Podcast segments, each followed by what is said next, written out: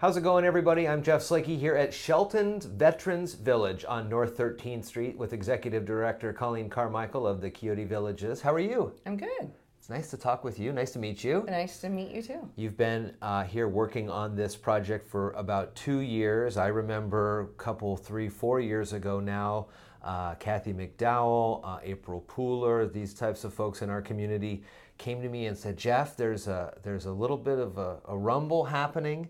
We're looking at a veterans village in our community, mm-hmm. and that's when kind of the conversation started. But it's not where it began because there is a, an Olympia Quixote community and there's one in Orting as well. Correct. So let's talk about how this one is uh, unique, Shelton Veterans Village, and kind of where we're at in the progress. Okay, so the other two villages you mentioned, Olympia is for um, homeless people in general, and that came from an encampment. So I always tell people when you see the encampments and you're driving along the freeway and you wonder out loud, is that going to amount to anything? It did. It started this model of care. So our original residents at Quixote Communities, some who are still there, came from an encampment in Olympia. Sure. So that started it. And then Orting Veterans Village is on the Soldiers Home campus. And once we started the village in Olympia, because of the success that people were seeing there, the Department of Veterans Affairs approached us and asked if we would be interested in building a village there on site. Yeah. So that's what started Orting Veterans Village, and that happened two years ago. And then now, Shelton Veterans Village came from, as you said, concerned citizens, and also Tim Sheldon yeah. was a very big influence on getting one built here. So I think what happened, what stalled, that we had two villages going simultaneously, Orting and Shelton, and then COVID hit. So that really kind of delayed the start of Shelton. And when I was hired two years ago, the board and team were very interested in us rebuilding this relationship in Shelton and getting it back on track. And that was my quest was to make sure that this village was completed. So we're close to completion. Mm-hmm. We have obviously the facilities are all done, but we have to get a certificate of occupancy, and that comes from the city of Shelton and we have a few more minor things that need to be completed. Once that's done, then we can start getting people housed.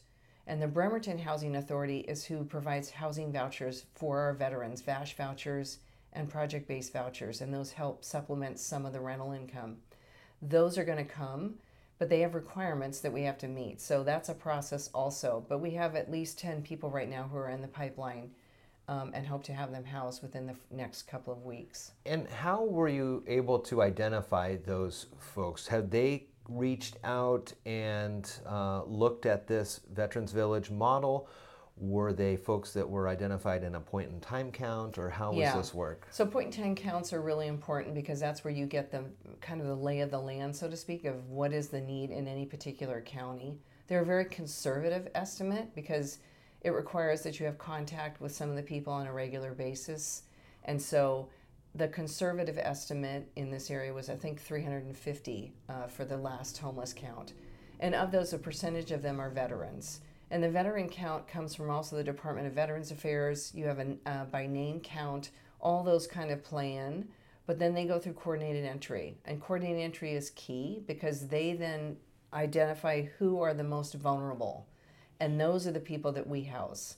So just because they're in the point in time count doesn't necessarily mean they're going to be housed by us. They have to be a certain amount of vulnerability, which means they have high needs either with behavioral health or they have high needs with disabilities.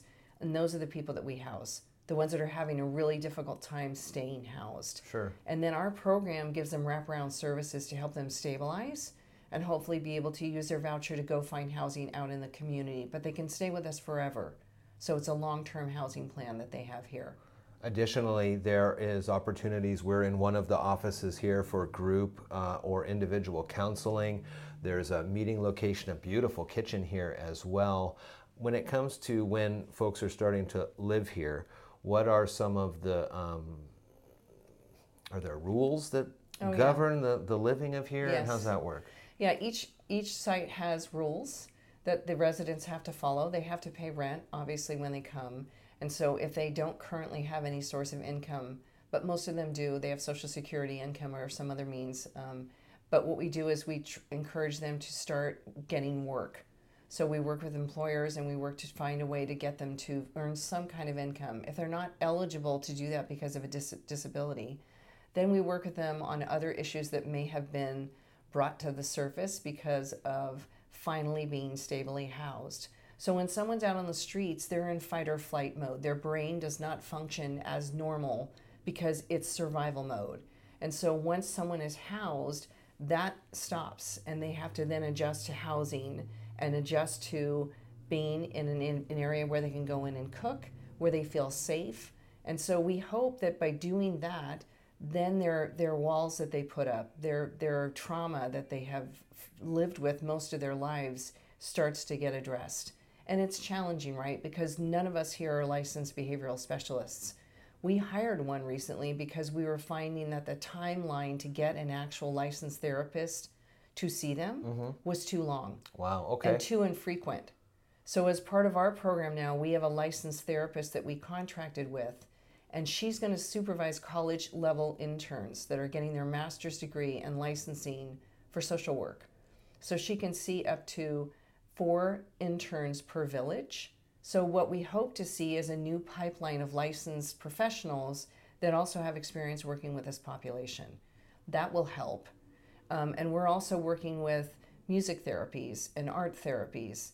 Um, I know North Bend Music, we're working with Matthew Melendez's organization mm-hmm. to do music therapies. So that's a new thing. So we're always really open to try and change what is happening on site with the program so that we can make it the best possible outcome for our residents because that's what we're supposed to be doing, right? That's our whole drive is bringing them in, keeping them on the road to recovery because it's a recovery-based housing program.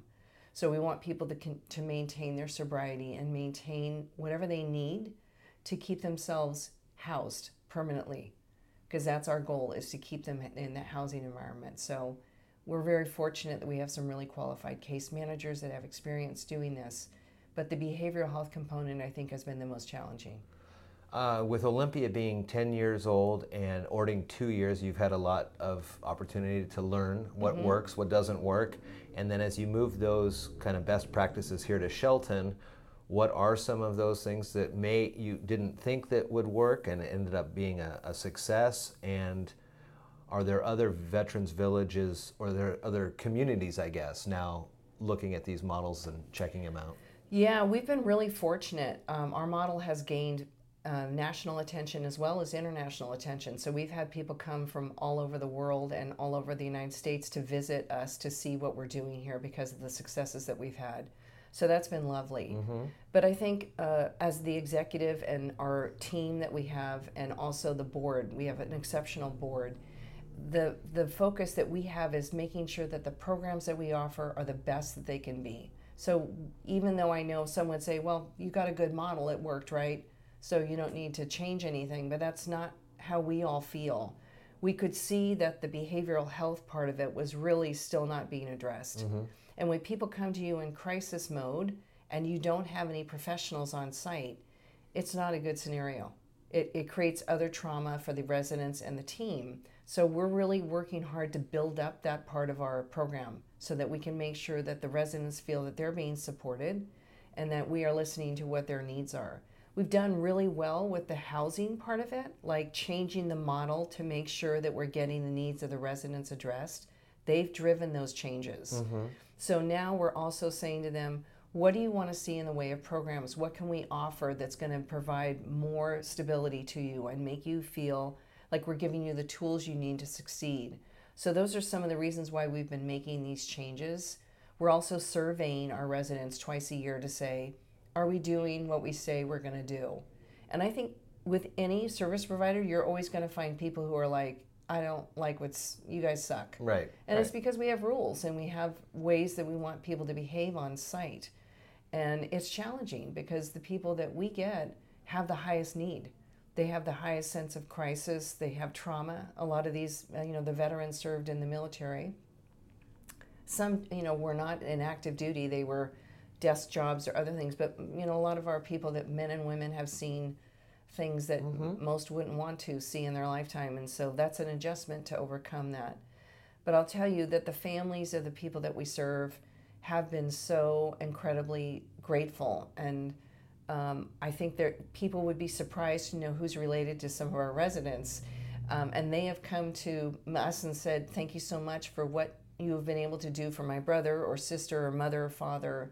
And that's really what matters the most to us is making sure that we give them the life that they so richly deserved. Um, especially veterans. My father's a Korean War veteran, and actually, he was just here last weekend visiting the site because I wanted to show him what we were doing mm-hmm. to support veterans. And it was kind of a full, full circle moment for me because my dad served our country and served my, you know, independence and my democracy. And I got to show him that I'm serving him and serving the people who served our country. So that was really kind of a cool moment for the two of us to share. Yeah, that, that yeah. is cool. Yeah. As people start moving in, are there additional opportunities for folks in the community to volunteer their services or help out as needed? Yeah. So Tamara Ingleton, yeah, she is in charge of coordinating our volunteer activities and making sure that people who want to contribute to the organization, whether that be I'm going to do a bingo night or I'm going to do a pizza night. Um, VA Rep has done a lot of those for us, and so is the VFW mm-hmm. and uh, Puget Sound uh, Veteran Center. They've been exceptional too. So we have partners in place. But anytime anyone's interested in doing something like that, all you have to do is contact us through um, Tamara and it's Tamara at QuixoteCommunities.com okay. or no, dot .org, sorry. Okay. and she could set that up so people can come and do food if they want to, or they can do different celebrations. We've had people bring birthday gifts when people have a birthday or a special occasion. So we and we welcome that. I really would like people to see. You know, that's why we're right here in town, so yeah. people can see what's going on here. Yeah. Um, and then also Mason Conservation District is going to be building a community garden here for us that will be where they can also teach people in the community how to garden. Nice. And we want to have our veterans do micro enterprises if we can, so they can jar and can and preserve their own growth of items here, fruit trees and stuff like that. So that, that's someone who's got an expertise in that, or someone who's a master gardener. If you want to be involved in that, let us know because we, we do want to try and make it so that everyone feels supported while also honoring their privacy, right? Because this is their home. Yeah. Um, it's like renting any other place. You know, you don't normally have people coming to say, "Hey, right, right, come on over for a pizza night." You'd be like, "What?"